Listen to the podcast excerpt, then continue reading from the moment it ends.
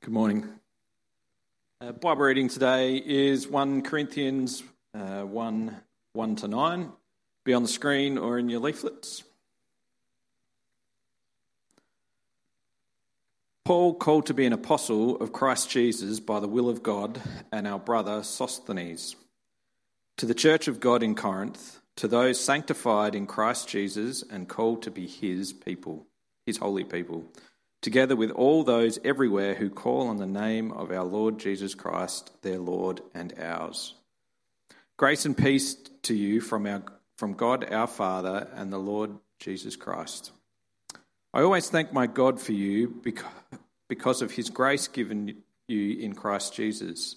For in him you have been enriched in every way, with all kinds of speech and with all knowledge. God thus confirming our testimony about Christ among you. Therefore, you do not lack any spiritual gift as you eagerly wait for our Lord Jesus Christ to be revealed. He will also keep you firm to the end, so that you will be blameless on the day of our Lord Jesus Christ. God is faithful, who has called you into fellowship with his Son, Jesus Christ, our Lord. Thanks, Ben.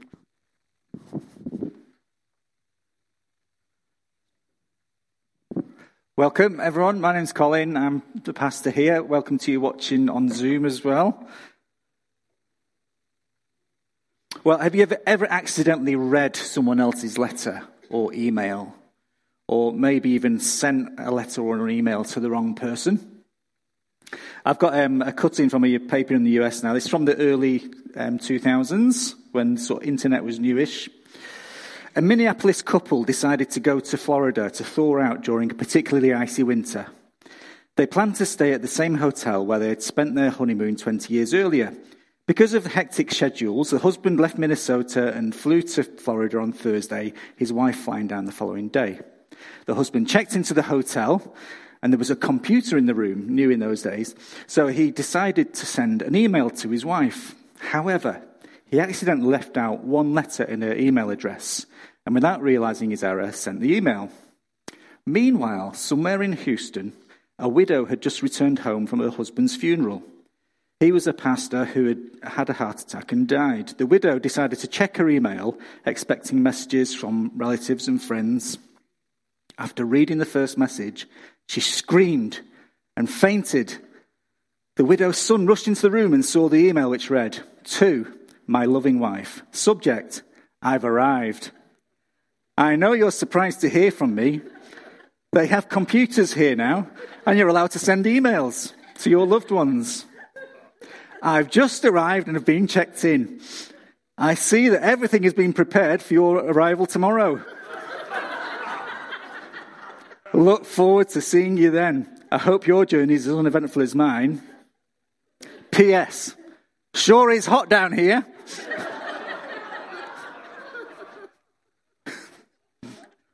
it's a great one, isn't it? I love that one. I've been dying to use that for years, and I've finally, finally. Well, if you flick through the rest of 1 Corinthians first, before this passage we've read this morning, and then come back to this opening, You'd be forgiven for thinking Paul sent this, at least the first page, to the wrong church. Because they're addressed as holy people or saints. He's always thanking God for them. He says they've been enriched, that they don't lack any spiritual gift. Sounds like a great church. But a good proportion of this letter is Paul addressing big problems this church has got, lots of confusion over a range of issues. So earlier in the week, I met with the other senior pastors from the Trinity Network of church, 14 of our churches. Um, and we have a time of sharing how things going in your church. But imagine we're going around the table, you know, people, mission plans for term four, teams being built up, new staff employed. Imagine if one of them then said, oh, well, our people are obsessed with status. We've got big divisions over which pastor people are following. Some of our people are suing other people from church in court. At our last community lunch, our rich people were all being all showy and they were drunk by the time everyone else got there. We've got some involved in sexual immorality, which would make a pride march uh, organise a blush. And they're boasting about it. And we've got all sorts of confusion and arguments about food offered to idols, being married or single, problems in marriages, not to mention the hoo ha we've got going on about spiritual gifts and the schmozzle that our services have become. Apart from that, we're doing great. Imagine if we, what would we, how would we respond to that? Paul Harrington would probably close that church down, wouldn't he? So, but this was the sort of distressing news that Paul has heard about the state of the church in Corinth through letters and through verbal reports. And yet, the Apostle Paul gives thanks for them. He calls them sanctified, enriched, and gifted. I mean, why? Well, it's because of the gospel, because of what God has done for them, for us in Christ Jesus. The good news that as badly as they are going, they're standing before God as redeemed and forgiven, is secure. So, this isn't a letter to a bunch of Christians getting it right. It's a letter to a church getting lots of things badly wrong. And yet, the opening is one of thankfulness because of God's grace, because of what God has done for them in his kindness. And I don't know what kind of month you've had, or day, or week, or year, but I bet all of us have our own confusions, our own struggles, our own sins, both the ones that we're burdened with guilt about and the ones we haven't even noticed in ourselves yet. And we do need to sort all that out. But what we need to do before we get into any practical correctives Anything we do is to do what Paul does here and remember what God has done for us. Remember who we are in Christ. Remember grace. And that's what we try to do here every week uh, keep going on about God's grace to us. And that's what we'll keep coming back to in this series in 1 Corinthians, because there is a lot of correction, a lot of do's and don'ts in this letter. And I don't expect our issues are exactly the same as the Corinthians, but I do expect their issues to convict us, make us uncomfortable about the things we need to sort out with God's help. So it's important we come to these things in the same context Paul gives the Corinthians, in the context of grace, our standing as forgiven, blameless before God. In other words, we don't come to church we don't need to come to church pretending everything is okay or only come when we feel good enough about ourselves. We come here to remember and throw ourselves on God's grace, to call on Jesus' name for our standing before Him and work out how to live for Him from that position of grace as an outworking and knowing God's grace. So there's an outline in your leaflets. Today we're going to look at this sort of big hello that opens the letter, introduces a bunch of the themes of the letter. And, and opening, it's all about what God has done. God's grace to Paul, and then God's grace to the Corinthians in the past, present, and future. So, first of all, God's grace to Paul. So, about this church. This church in Corinth, established about 50 AD when Paul arrived from Athens. He linked up with Aquila and Priscilla, stayed there for 18 months, preaching and teaching. And there's lots of good things came from that ministry, lots of fruit. And you can read about that in Acts 18. Acts 18, that's your homework. So there's a, there's a map here, I think. Corinth was an important um, port at the centre of trading routes because you can see um, that little strip of land. So that's a massive, when shipping was dangerous and expensive, that was a massive shortcut um, to go across that six kilometres of land. So as a result, business there was, was booming uh, and growing a wealthy class. It was a cosmopolitan, multicultural city. It was under the rule of the Roman Empire, but was heavily influenced by its Greek heritage, and as well as by Eastern cultures brought in by traders. There was a Jewish community there, and it also had lots of a multitude of gods and faiths. So, commercially prosperous, multicultural, and a supermarket of spiritual and philosophical options, not a million miles away from today's Australia. So, Paul begins with this greeting, a very traditional greeting that's being transformed. Have you heard of ChatGPT? It's, a, it's an artificial intelligent thing. You can put in text and ask it to transform it into different styles, I think is the funniest thing to do with it. So, see on your leaflet there, there's a greeting that I'm sure you read every week and you haven't forgotten existed, right on the front page of your leaflet. Traditional greeting, okay? Well, there was Paul um, transformed his traditional greeting. I've transformed that into a limerick for you. Here we go. Well, ChatGPT has. There once was a church, don't you see, where newcomers were greeted with glee. If it's your first time, we hope it's sublime and you felt welcome as welcome can be. It's pretty good, isn't it? Well, Paul takes the standard greeting from the Greco Roman world and transforms it with the gospel from the very first line.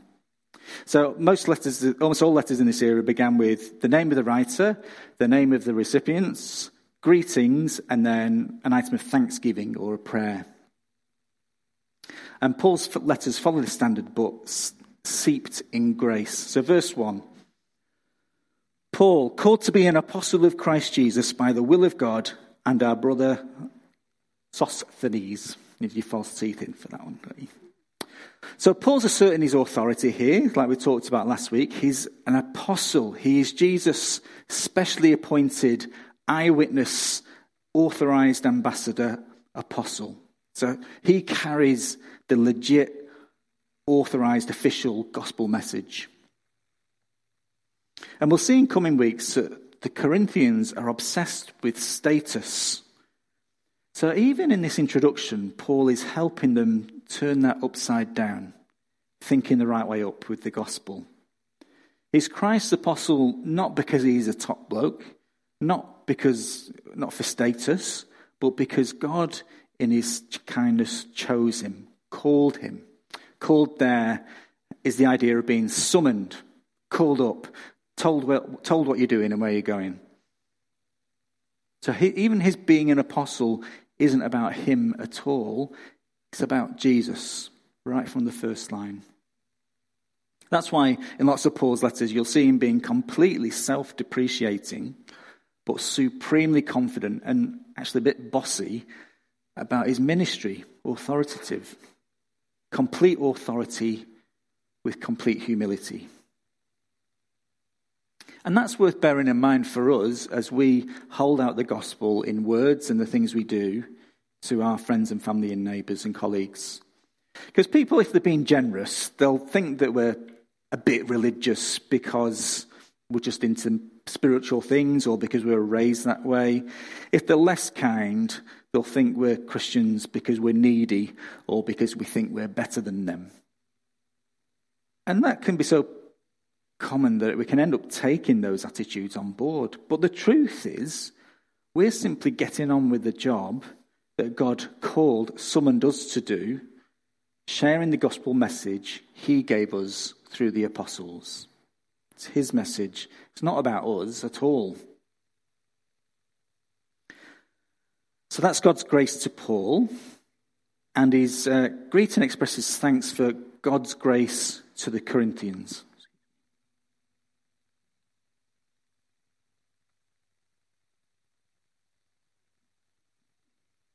God's grace to the Corinthians, past, present, and future.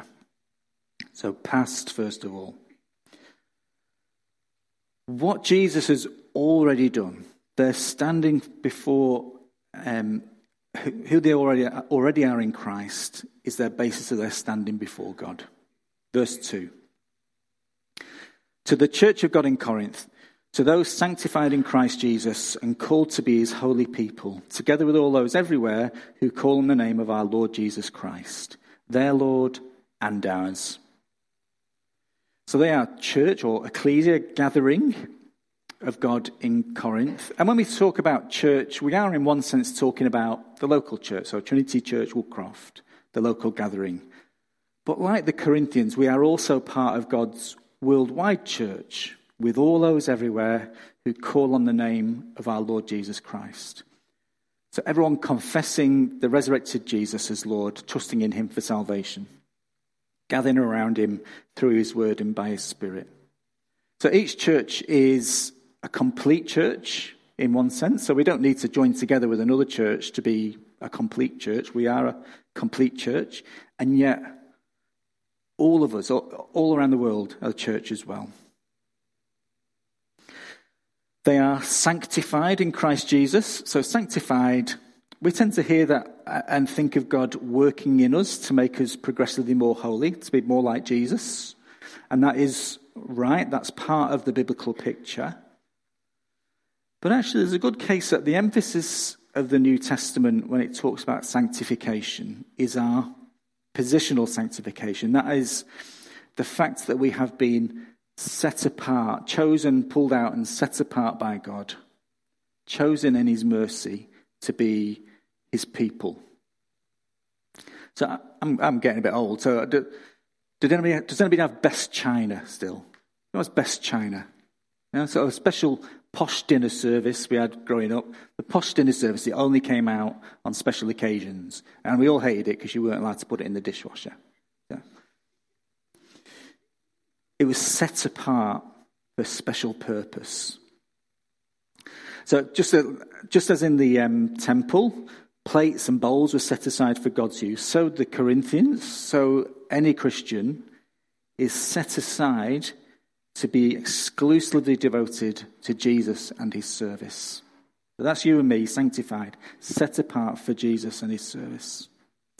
Called to be his holy people, chose to live for Jesus his way.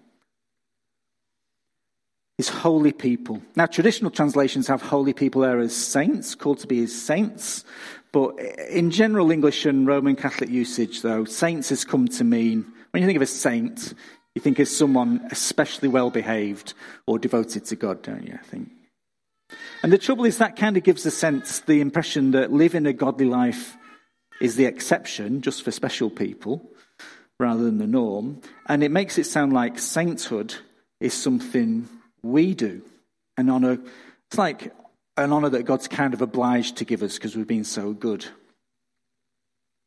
Whereas, in fact, the truth is, our sainthood, our holiness, is all gift. It's a gift from God, all by grace. Our righteousness won for us by Jesus.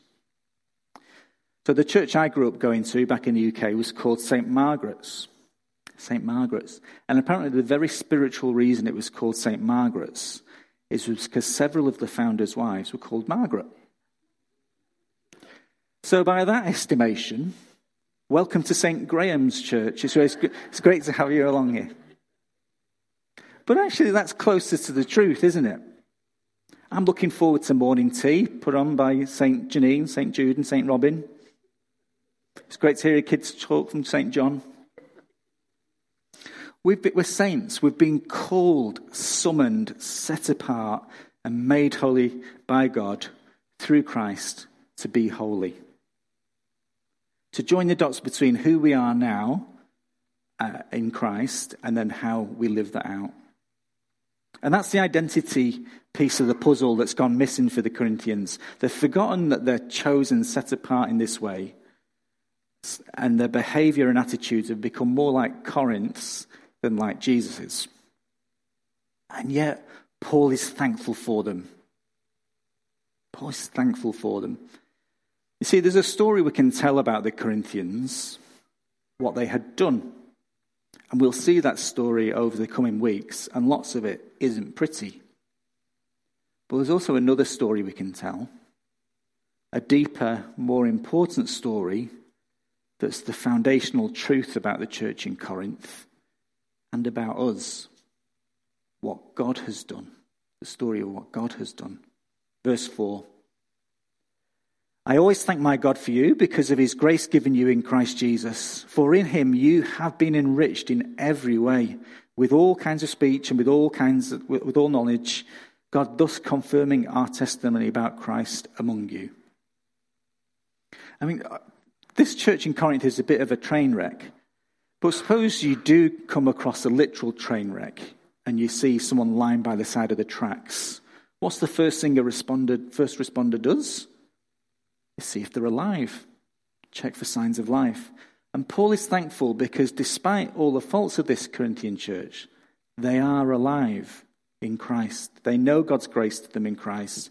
He's brought them from death to life, from darkness to light. They're Christian. It's true of them, and it's true of you and me. We're alive. God reckons we're still worth working on. However bad we might be now, God can bring us back to full spiritual health. In fact, He promises to make us perfectly healthy, perfectly holy when Jesus returns for a perfect whole eternity with Him. So that's what's God's grace to them in their past. And then in their present, that work has already got already got underway in them, as demonstrated in all kinds of speech and with all knowledge. Paul probably picking on those transformations in them because those were areas they were becoming pretty pleased with themselves about.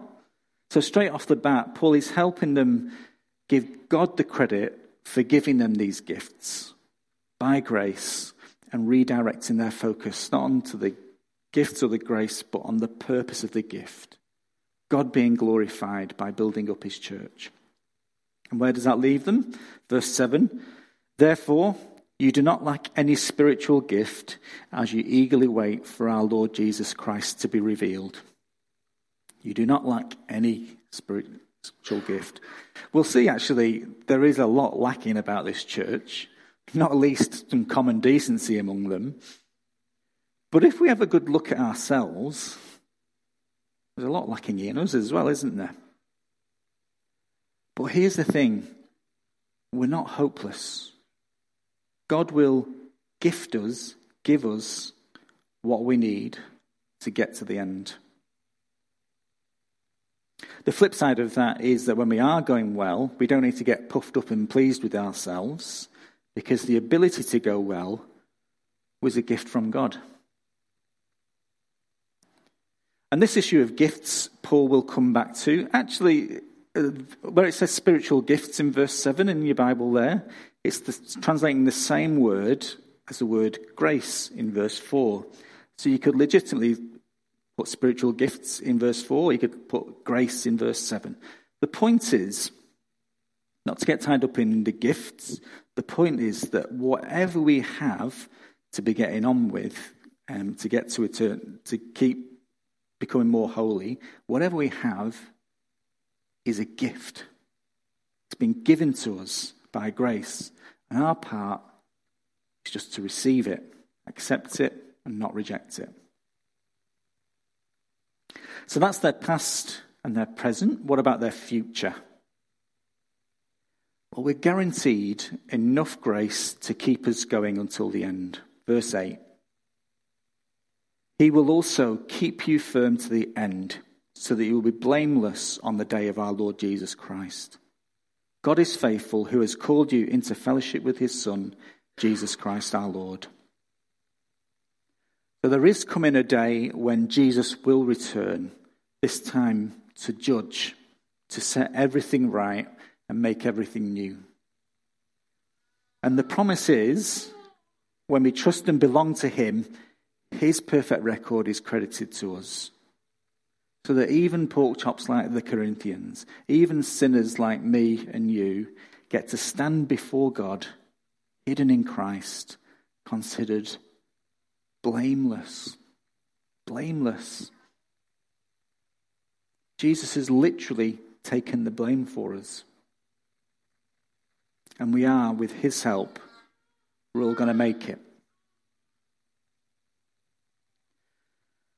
So, what are some of the takeaways for us from this? Just to bring it together. Well, we saw last week in 2 Thessalonians that we had to follow the, the apostles' example. So let's follow his example of thankfulness, first of all. In particular, let's be thankful for one another, for church. See, we can get so used to doing church, so planning church, getting Sunday stuff done, um, just the logistics of getting to church, that we can forget to be thankful that we've been specially chosen. God's picked us out, set us apart, and chosen by God to gather together as his body, to start fulfilling Scripture. Things like Malachi chapter 1, verse 11. My name will be great among the nations, from where the sun rises to where it sets. My name will be great among the nations, says the Lord. Here we are, thousands of years later, on the other side of the world, fulfilling things like that. Picked out to fulfill things like that. So let's be thankful for one another. Secondly, I wonder what letter would you have written to the Corinthians? Would I have written? Well, what Paul does here is to begin pastoring them in the gospel. Pastoring them in the gospel. That is, the good news about Jesus isn't just how you become saved. The gospel is the answer for all of life. It gives better answers, better solutions than our world or our culture offers in all areas of life. So when you are helping one another, when a friend comes to you with, a, with problems, you could both brainstorm practical solutions, but a better thing to do first is to go over the gospel again. Maybe come back to these very nine verses that we've looked at and work out how these realities come to bear on the situation you're facing. And those dots can be hard to join up sometimes, but time and time, eh, time and time again, I've seen that that's where the real lasting, long term benefit and change comes from. Pastoring one another in the gospel. So, like Paul, make God's grace that we already enjoy your starting point. Third, live holy lives by returning to grace. Remember who we are and what our purpose is. We are set apart by God to be de- dedicated to his service as his holy people. In other words, our lives are, factually, in reality, not about us at all, but all about serving Him. And it's just a question of how much the way we live our lives lines up with that reality. We need to keep returning to this truth, continually reforming our lives, our ambitions, the way we use our time, energy, money, how we do relationships, to be set apart for God's honour and glory. And it can be hard to honestly face up to areas that we need to change in our own lives. But getting the gospel right, remembering grace, causes us to not have a defeatist attitude about it. In fact, quite the opposite. Because God is the hero of our story. It's God who acted in Christ to save us. It's God who has given us every spiritual blessing in this life and the life to come in Christ. So we strive for holiness with God's help, all the while motivated and assured by the fact that it's not going to be how well we've done the job that decides our standing before God. It's God who will work to keep us standing firm till the end. God is faithful to his promise to do all these things by sheer grace. So be thankful for one another for being church. Don't be agony aunts or self help gurus. Pastor one another in the gospel and live holy lives, encouraged, empowered, and emboldened by God's grace. Now, I've called this series Upside Down. And at first, I had the idea, call it that, because the gospel turns everything, our thinking, our living, our worldview, turns everything upside down. But actually, that's the wrong way around, isn't it? If we unquestioningly just get on with our lives in this world, make our own way, we'll end up like the Corinthians. We'll take on worldly ways of thinking and behaving and just try to fit in God around that where it's convenient. And that thinking and living, that's what's getting everything the wrong way up, upside down being reminded of the gospel message, God's grace to us, like Paul's done at the start of this letter, helps us to think and to see clearly so that we know how to live, so that we know the right, what the right way up looks like, so that we have the right heart behind why we do what we do. So I hope you enjoy this letter with us this term. It's going to urge us, with God's help, to apply the good news of God's grace to us in Jesus, to turn our upside down lives the right way up for God's glory. Let's pray. Lord God, thank you for this reminder of your grace to us in Christ, and may we never forget it. May that, may that keep shaping and molding and uh, who we are and why we do what we do. Please grow us to be more like Jesus for your glory. Amen.